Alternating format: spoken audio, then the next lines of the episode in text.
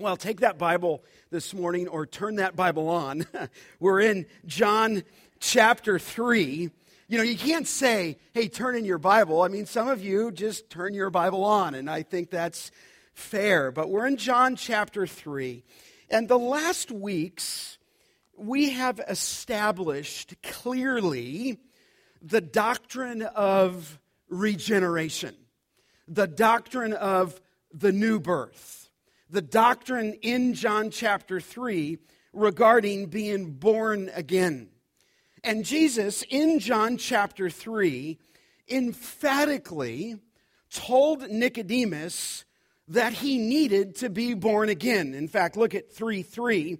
He said to him there, answered him, Truly, truly, I say to you, unless one is born again, he cannot see the kingdom of God. Jesus, again, if you look in your Bible in 3 5, truly, truly, I say to you, unless one is born of the water and the Spirit, he cannot enter the kingdom of God. So you can't see the kingdom of God in 3. You can't enter the kingdom of God in 5, in essence, to say the same thing. And then Jesus said in chapter 3, verse 7, Do not marvel that I said to you, You must be born again. And so, as we looked at those scriptures, as I pick them up as an expositor of the Bible, clearly then, in 3 1 through 10, the focus was on the divine initiative of our sovereign God in regeneration. Five different times in 3 1 through 10, is that phrase born again used. And it either means, as I mentioned, born again or to be born from above, five different times. And we clearly saw that the miraculous, sovereign work of God in regeneration is monergistic, to which we said it means that it is an act of God in which man is passive, where he makes alive God the Father and God the Spirit the soul of an individual, the soul of a dead sinner. This is undeniable in the scripture. We are born from above. We are born again. It's a sovereign work. God alone does it. Man is passive. God regenerates the sinner. And we laid out, did we not, that dead people can't respond to God. And so it is a singular work of God, a divine miracle. Jesus established that salvation in John chapter 3 is a sovereign work of God. We cannot argue against that. Jesus was unmistakably clear. But it begs the question if God is sovereign, and He is, then why evangelize? In fact, you could even ask the question if God is sovereign and He is, then why pray? If God is sovereign and indeed He is, then why send Christine and Corey all the way to uh, the most, you know, depleted country in the world called Albania? The poorest country in all of Eastern Europe. Why go there if He is sovereign indeed? Those are the questions. And then I'm going to ask you does a strong belief in God's sovereignty undermine and hinder man's responsibility to evangelize? That really is the essence of the dilemma that I'm posing to you. Does a strong belief in the sovereignty of God undermine and hinder your responsibility to evangelize? What's fascinating is look down in your Bible. As you come to verse 11, it's not the first place, but I'm going to focus it on here. You'll note, you might not be able to see this just reading this, but in 311, he says there, Does Jesus truly, truly, I say to you? Now you can underline the you if you want. We tend to think that he's obviously talking to Nicodemus though after verse 9, Nicodemus goes silent, the rest of the text. But when he says, I say to you, fascinating that the you there is not singular to Nicodemus. In the original language, it's plural. So that as Jesus begins to articulate beyond the new birth in 11 through 21 of chapter 3, the you goes beyond Nicodemus. It goes to anybody listening. It's plural. That would include the Jewish leadership. That would include, I would think, the disciples that are listening to this conversation. And that would include you this morning as his listeners, as his readers. Jesus said, I say to you. Now, what's fascinating for me uh, just in my study the last couple weeks is that as you come to verses 11 through 21, the key word switches. We switch from to be born again to the main truth that emerges in 311 through 21 is the word believe believe. You're looking as a Bible teacher for key words. And the word believe comes out, and the scope opens up of this call to believe to everyone. So, though God is sovereign in his selection, we see that in Scripture. The command of the gospel goes out to all. And certainly you know this, but let me highlight these scriptures. Look at chapter 3 in verse 15 chapter 3 in verse 15. These are some tremendous scriptures. Back in 14, as Moses lifted up the serpent in the wilderness, so must the Son of Man be lifted up. Verse 15, that whoever believes in him may have eternal life. In other words, that gospel is going to extend, if you will, to whoever believes. Glance down in your scripture. Certainly you understand this in John 3 16 that God so loved the world that he gave his only son that, here it is again, whoever believes in him should not perish but have eternal life. Again, it's opened, is it not? He's not just addressing the elect there, he's not just addressing the redeemed or the regenerated. Whoever believes, if you glance down in your Bible at chapter 3, verse 18, very clearly, we think here again speaking, it says, Whoever believes in him is not condemned, comma, but whoever does not believe is condemned already because he has not believed in the name of the only Son of God. Impetus put there on man's responsibility. If you glance down to the end of the chapter, in chapter 3, verse 36, whoever believes in the Son has eternal life. And very fascinating set of words here. Whoever does not obey the Son shall not see life, but the wrath of God abides on him. In other words, if you don't obey, the wrath of God is abiding on that particular person. So, beloved, from 311 through 21, seven different times our Lord uses the word believe. It's enough for me to say that the new birth is appropriated by an act of faith. So, on the one hand, God's salvation is absolutely and totally a sovereign work of God on our behalf, right? We're, we're not arguing that. On the other hand, you have a, a, here a call that goes out to believe. You have in the scripture a human responsibility to respond to the gospel itself. In fact, we know at this point that that is John's theme of his gospel in John chapter 20 verse 31 these things have are written so that you may what believe that Jesus is the Christ, the Son of God. He writes evangelistically. Now, the reformers, little history for you, um, called this belief sola fide, by faith alone. And because yesterday was Reformation Day, I thought I could throw this one in, okay? Because one writer put it that if you go back to the 16th and 17th century, there was a clarification of the gospel when the Reformation happened. And part of that whole history on that Reformation is a day called Reformation Day. That day happened on October 31st, okay, 1517, when Luther nailed what? The 95 thesis to the door of that church in Germany. The Reformation was born. It was 95 thesis that he gave. Out of that, we call that Reformation Day. We ought to redeem that, right? I know I, I was with some of our young people briefly last night. They had a whole event in Western Town. I know the Brandons had people over. We hence call that the, the Ref, Reformation Day.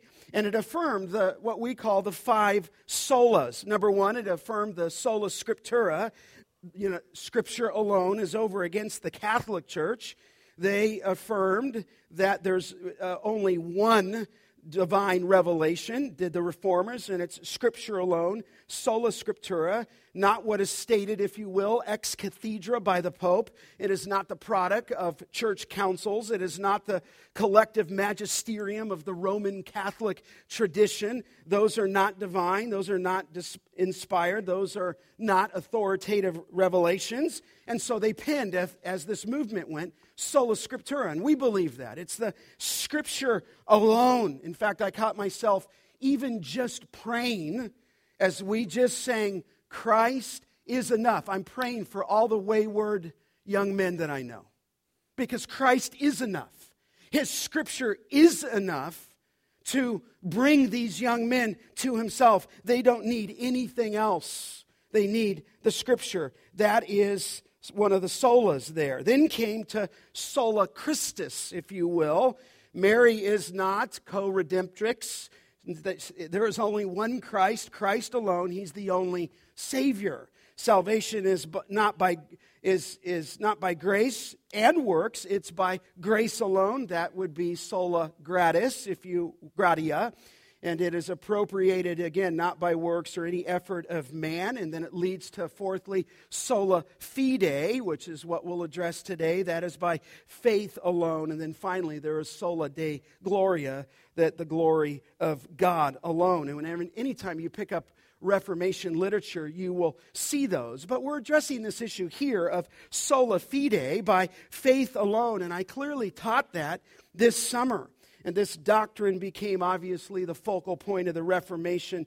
Salvation comes to us by faith alone, not faith plus works. And this theme emerges in 311 through 21. But it brings us back to a dilemma. Not so much a dilemma in the text, but in our understanding of the sovereignty of God and man's responsibility in salvation, and maybe even our responsibility to evangelize. And I've been watching this as I've gone in the text. And then last week, we got a brilliant question in the membership class. And the question, in essence, was this Does God's sovereignty dismiss man's responsibility? I mean, if we just so taught that, and we did, and by the way, our elders wrestled on that before you even were in a chair here. I mean, these are doctrines that are in our doctrinal statement, and they had to wrestle through these doctrines of God's sovereignty in salvation actually before the church started, so that when the church did start, we've been clear here. But how do we reconcile these doctrines? And, and here's why. If we don't, you will be left wondering as I proceed in John on these doctrines and how they reconcile to each other. And so I want to address this so that you might have comfort in the scripture, that you might understand this tension in the scripture. Now, beloved, I've stated, and I don't really want to review God's sovereignty because we looked at that the last three weeks. We know that God is sovereign, okay? But Jesus clearly holds Nicodemus responsible for his unbelief. This is amazing. Look back down at chapter 3, verse 11. Look what Jesus said to him. He said, Truly I say to you, we speak of that which we know, we bear witness to what we have seen. This phrase, but you do not receive our testimony. It's very emphatic there. Jesus telling Nicodemus at this point in his life, you, and I'd have to double check, I'm sure it's in the plural there, you, Nicodemus, and the Jewish leadership and the Jewish nation do not receive our testimony. Look what he said in verse 12 did Jesus. He said there, If I told you earthly things and you do not believe, how can you believe if I tell you heavenly things? He did not believe. Do you remember, beloved? Go back to chapter 1. He gives man this responsibility. Do you remember in chapter 1 in verse 11 when it's talking about the incarnation of Christ that he came into his own in 111? And his own people did not what? Receive him. There is man's responsibility. So as I come to chapter 3, here's what I'm looking at. In one passage, in one chapter, in one gospel, you have the sovereign regeneration of the new birth in which man is passive, but you also have a strong command to believe the gospel from the lips of our Lord Jesus Christ side by side. Amazing truths. Man is indeed responsible to respond to the gospel. So, on the one hand, God is sovereign, and indeed, man is responsible. Man, and, and I don't know if I should say man, you, okay, second person, you are responsible for the way you listen to the gospel, your obedience to the gospel, and you are responsible for your disobedience to the gospel. And I'll show you in a minute, there's just no evading this. Beloved, the gospel is set forth, if you will, before each as a life and death matter. It is absolutely, without equivocation, the greatest choice of, that any man will ever face. In fact, what's intriguing to me as I studied is that men and women in the scripture are repeatedly invited to believe, repeatedly invited to obey, repeatedly invited to come to Christ. When I look at the scripture, man indeed, here's how I would say it, is responsible to his maker. And not only is he responsible, that call goes out. In fact, let me show you. Walk with me in your Bible just for a moment. I'm just going to primarily stay in John. Look at John chapter 4 in verse 13. Jesus said to her, he's talking to the Samaritan woman, everyone who drinks of this water will be thirsty. Verse 14. But whoever drinks of the water that I will give will never be thirsty. The water I will give him will become in him the spring of water welling up to eternal life. I love that phrase there. Whoever drinks of this water that I give will never be thirsty again. You can tell that to people when you're sharing the gospel to them. Look over at the next chapter in chapter 5 in verse 24 you have statements like this. Truly truly in 524 jesus said i say to you whoever hears my word and believes him who sent me has what?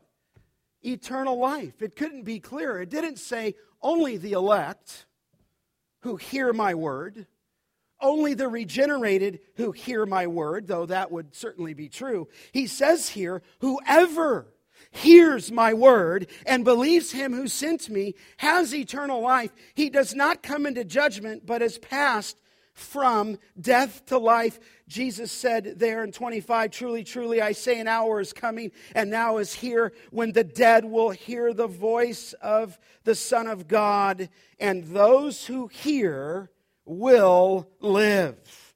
You have these universal statements. Look over at John chapter 6 in verse 34. They, he's talking on the bread of life.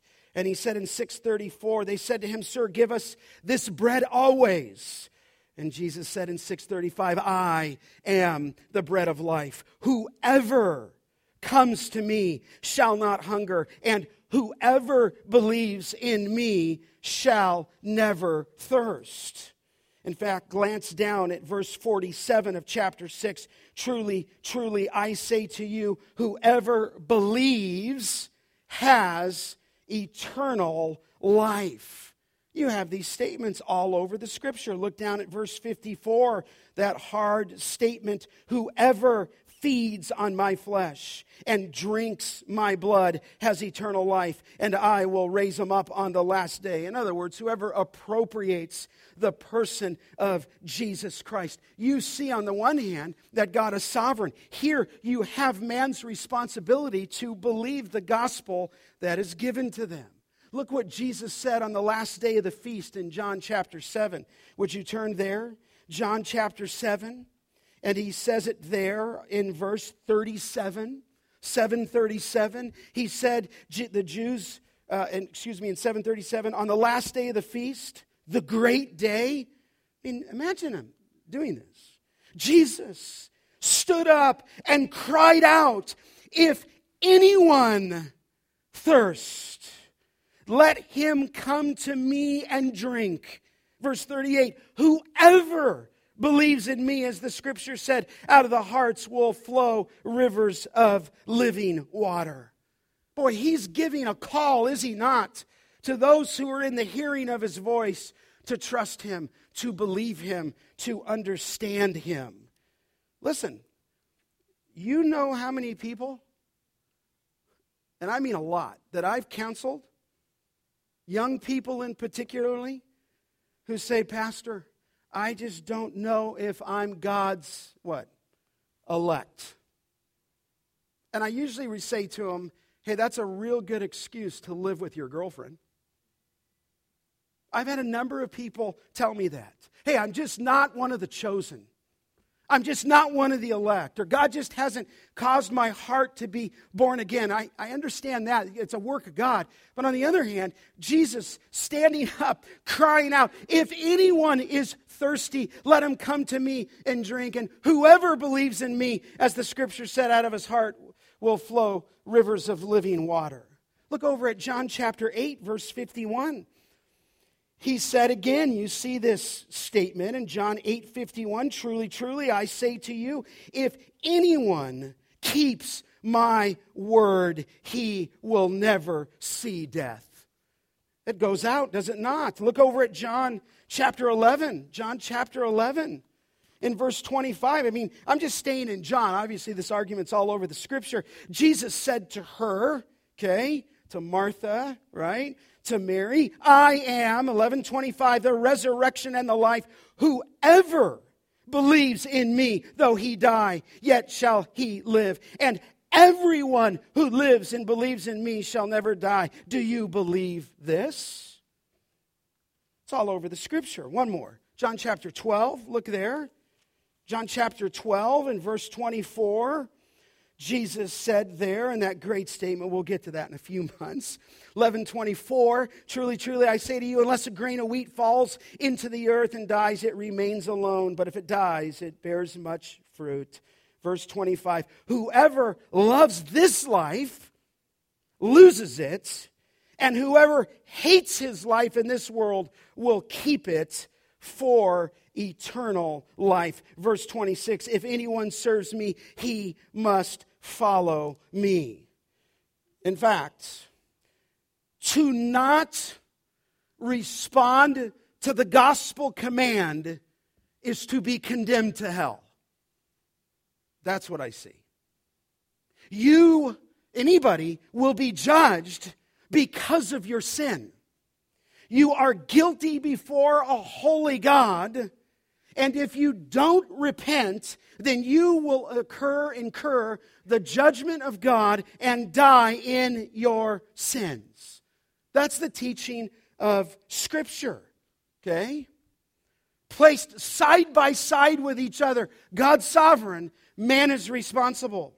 In fact, J.C. Ryle put it this way He said, Everywhere in the Scripture, it is a leading principle that man can lose his own soul that if he is lost, listen to what Ryle said, he is lost at last, and it will be his own fault, and his blood will be on his head. Wow. I mean, I could read that again for emphasis if you want. If he's last, if he's lost at last, it will be his own fault and his blood will be on his own head. I believe that. You got to respond. You, beloved, need to respond to the gospel. In the last analysis, it's not a matter of not being elect or not being regenerated. It becomes your own fault. The, the same Bible, uh, Ryle said, inspired Bible, which reveals the doctrine of election, is the Bible that contains the words, quote, Why will you die, O house of Israel? You will not come to me that you might have life. I think that ought to be a little bit of our own passion, right? You, that when people don't come, you're, you're pleading with them. Over and over, beloved, in the scripture, man is responsible to his maker. Now, I don't have time to unpack a whole biblical hamartiology, which is the doctrine of sin, but I can tell you this from John's gospel. Man is held responsible for desecrating the temple in chapter 2, verse 13. Man refuses in John 3:19 to come to the light because his deeds are what? Evil, okay? He exposed the woman in chapter 4 that you have rightly said you do not have a husband, for you have what?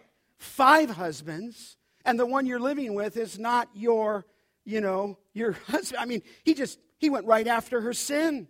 He told the man in John, in John chapter 5 who had been healed to sin no more that nothing else may happen to you. He rebuked the Jews in John chapter 5, verse 44, for being consumed with their own glory rather than God's. He told the Jewish leadership in John chapter 7 of their murderous hearts. Wow. He told them that they would perish for not trusting in him. John 8 24. In 834, he said that the one who practices sin is a slave of sin. In other words, you're just you're a slave to your own sin. That's why you won't come.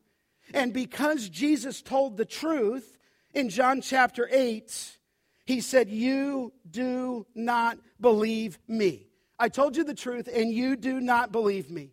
He told the Jewish people leaders in John 8:44 that they were liars. He told all the people that he talked to in John chapter 9 verse 41 that they had guilt. He said in John 3:36 that if you don't obey me, it will lead you straight to hell.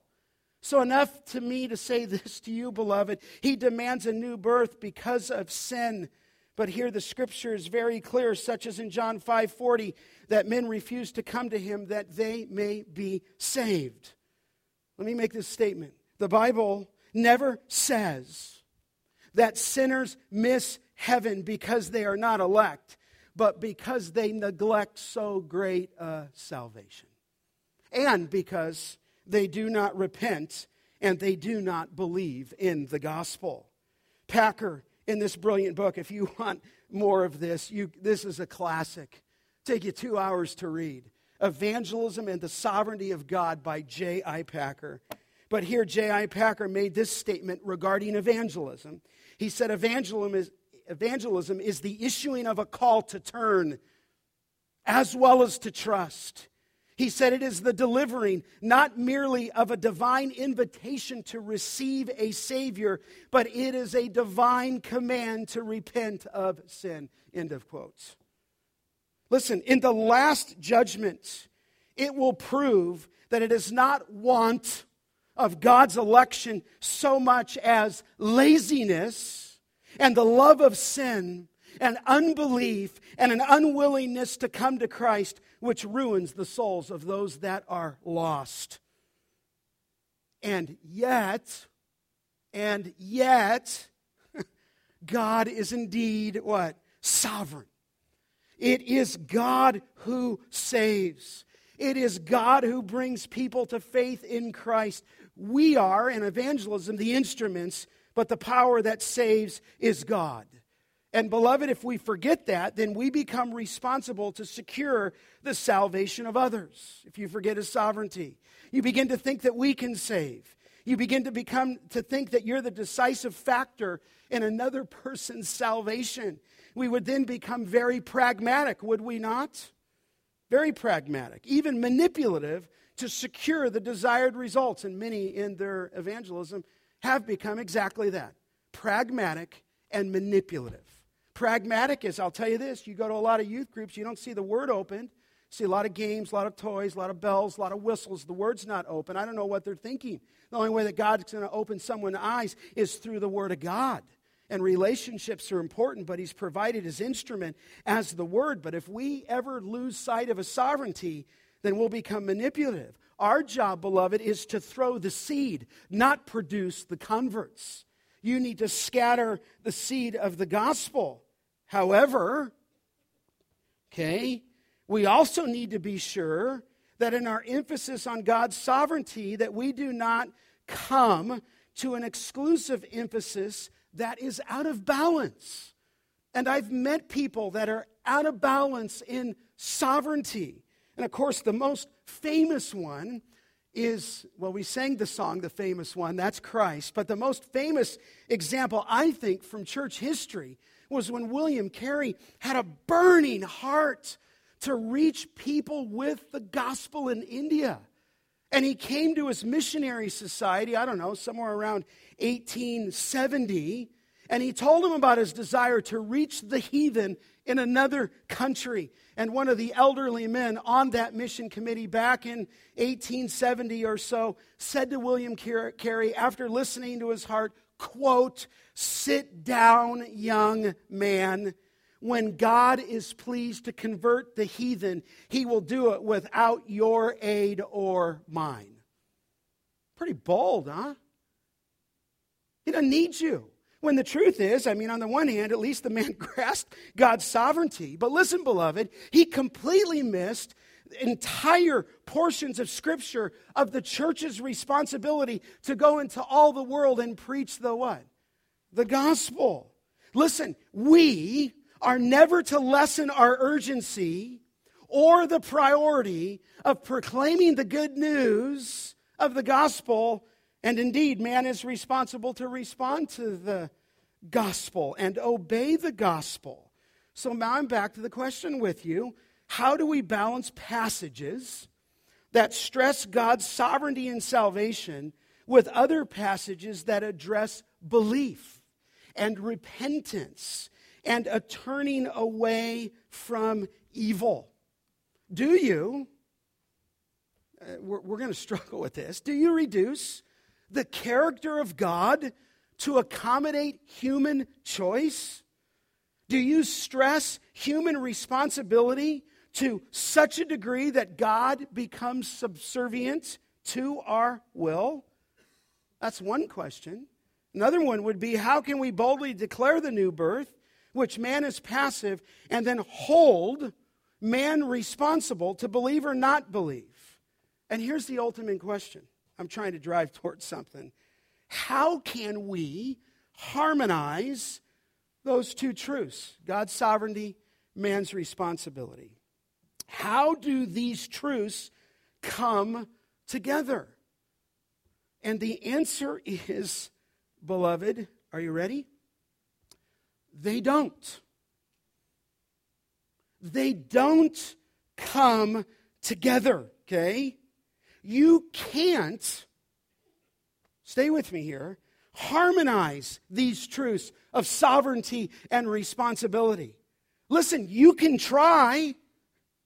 You could become super creative. You can pick only one side of the equation but as soon as you pick one side of the equation, you become out of balance with the other. And if you emphasize one side of the equation, you destroy the other or even both truths. You can't listen, change them. You can't alter them. You can't tamper with them. You must believe both of these truths intact. You need to believe both truths because both truths are what? true. Now, I just took some time to show you John 3, they're both true. Only God can redeem. Only God can regenerate. Only God can take a man dead in his trespasses and sins and make them alive, cause them to be born of the Spirit. Only He can do that. Then you got these other truths all over John where man is fully responsible. What I'm saying is, you got to let him be. You can't harmonize them. You've got to let both of them stand. Let me show you something in John chapter 6. I'll show you another paradigm, and there's more. I'm just pointing out a couple. John chapter 6, we'll get there in verse 38, but I thought I would share this with you. Here's the two truths set side by side. It's an amazing passage of Scripture, okay? It says this in 638. He says, You, oh, excuse me, I'm in 5, but in 638, he says, For I have come down from heaven not to do my own will, but the will of him who sent me. And this is the will of him who sent me. Key, verse 39 that I should lose nothing of all that he has given to me, but raise it up on the last day. He's going to lose nothing. And the key phrase in 39 is all that he has given me. Listen, I'm telling you, your salvation is so secure that God the Father in the throne room of eternity gave you to his son as a love gift. And all that the Father has given to the person of Christ, he, verse 39, shall lose nothing, and he's going to raise it up on the last day. That's why your salvation is secure, because the Father gave you as a love gift to the Son, and you ought to rejoice in that truth. However, look at verse 40. For this is the will of my Father, that everyone who looks on the Son and believes in him should have eternal life, and I will raise him up on the last day. There they are, side by side. The Father's given to the Son a group of people, the elect, and yet here in verse 41, excuse me, 40, everyone who looks on the Son and believes in him should have eternal life. Here is an offer of the gospel without distinction. He will certainly save if they believe. So we can say it this way Christ saves all who trust in him, and he saves all whom the Father has given to him. Now, beloved, listen, I, am just telling you, and I'm going to try to help you with this a little bit. But I'm telling you, I don't always get it. I don't. And I'm okay with that. Okay? Say, well, Scott, what, what do you mean you don't get it? I mean, I get it, just as I unpacked it for you. But I'm telling you, I can't always make these truths merge. In fact, MacArthur said this, and he's helped me with this over the years when I've gone to him. He says in here, John 3, and listen to these words Jesus presents to him, talking to Nicodemus, the twin parallel truths of divine sovereignty and salvation and human responsibility. He said, This is a work of God, solely a work of God, but, comma, you will be held responsible if you don't believe and you are called to believe, and eternal life awaits you if you will believe. Well said. Listen to how he, he unpacked this. He said, These are twin truths that run parallel. He said they'll always run parallel. They will never come together. They will never intersect. They will never be diminished legitimately. They are what they are. What are they? They're twin tw- truths. They'll never come together. They'll run parallel, but they'll never intersect. He went on to say this. And I think I need to say this to you, but I'm going to let him speak, okay? Because it's a little edgy, okay? he said, The fact that you don't understand how they go together only proves that you're less than what you should be. It doesn't say anything about God. He said, Your inability to harmonize those things is a reflection of your fallenness, my fallenness. He said, People ask me all the time, How do I harmonize those? My answer is, I don't. and I can't. They can't be harmonized in the human mind. He said, but realize this you are a puny mind. And he said, and so am I. And collectively, we are puny compared to the infinite, vast, limitless mind of God. He said, All I can tell you is that in the Word of God, these truths run parallel, parallel, excuse me, and the answer is to believe them both with all your heart. And the one, divine sovereignty, listen, will inform your worship, and the other, human responsibility, will motivate your evangelism. This is good. But I'm okay with that. I want you to be okay with that, okay? In fact, Grudem put it this way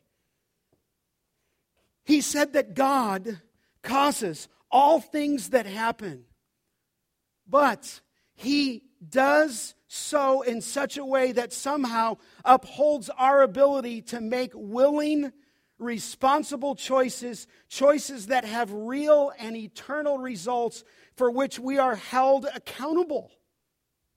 He said exactly how God combines his providential control and our willing, significant choices, Scripture does not explain to us. He said, but rather, Grudem, than deny one aspect or the other, simply because we cannot explain both can be true, how both can be true, we should accept both and attempt to be faithful to the teaching of all of the Scripture. He said both. So listen, one final comment by MacArthur. He says, How can I help you deal with that question? He said, I can't harmonize it. I can't bring it all together. I can't solve your dilemma. I can't answer the apparent paradox. So, what am I left with? I want to make you comfortable with your ability to, to not get it. I just want you to be completely happy that you don't get it.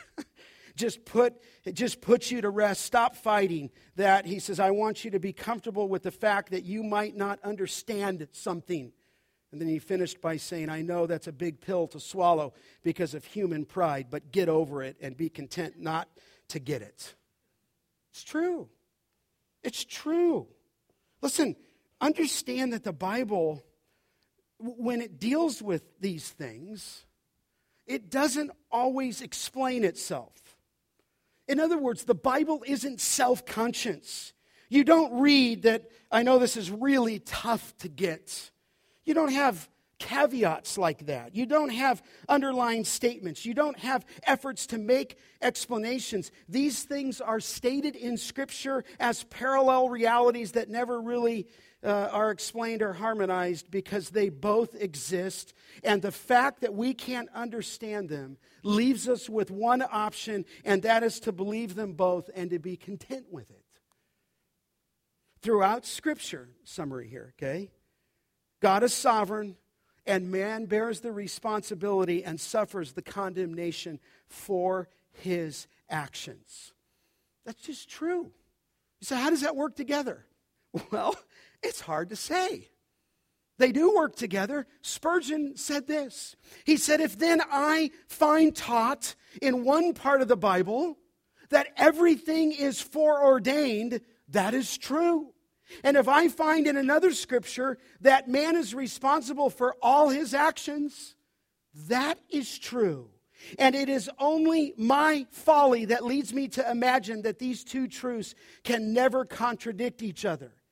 He said, I do not believe, listen to what he said, that they can never be welded, if you will, into one upon any earthly anvil, but they certainly shall be one in eternity. They are two lines that are so nearly parallel that the human mind which pursues them farthest will never discover that they converge. But, he said, they do converge, and they will meet somewhere in eternity, close to the throne of God, whence, whence all truth doth spring. Well said. I mean, these truths, beloved, stand side by side they go together. They are friends, beloved. They are not enemies, okay? And neither of these principles should be taught at the exclusion of the other.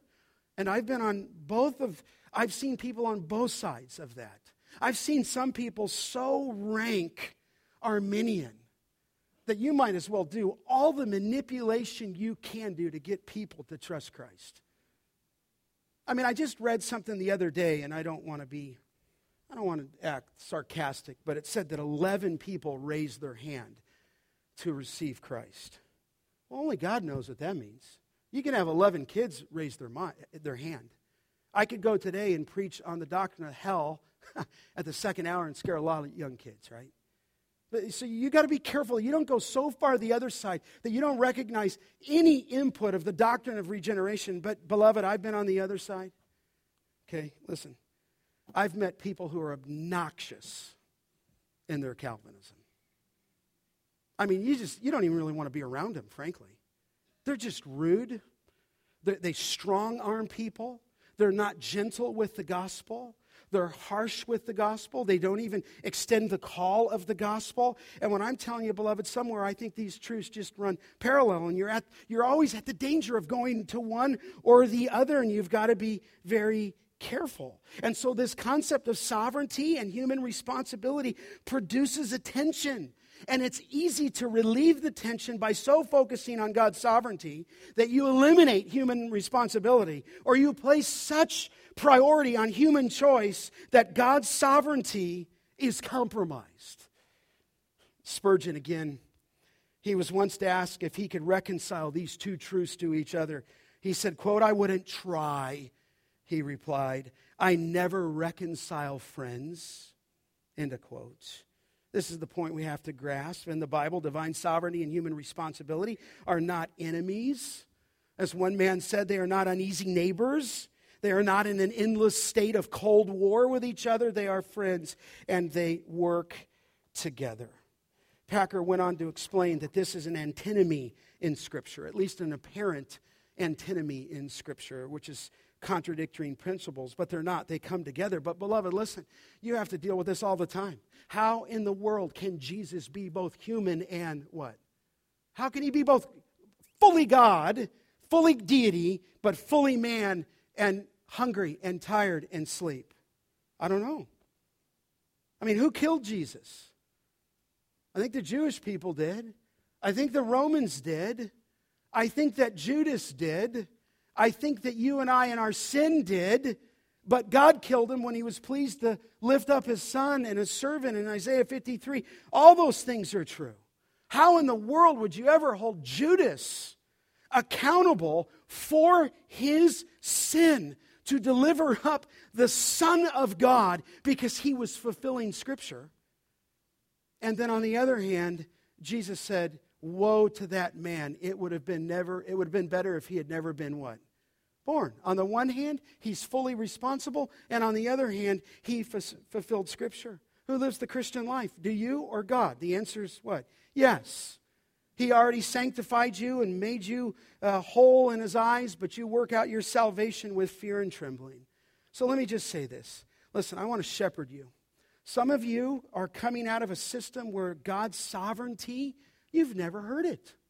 And when I taught on the new birth, it just kind of whacks your system up a little bit because you never heard that He has to breathe life into you to give you life. Well, that's what the scriptures teach. But listen, there's some of you out here who are wound so tight that you'll go to the extreme of God's sovereignty and you'll not recognize the very truths that I brought people to this day. And somewhere in there, beloved, we need to let those truths run parallel together.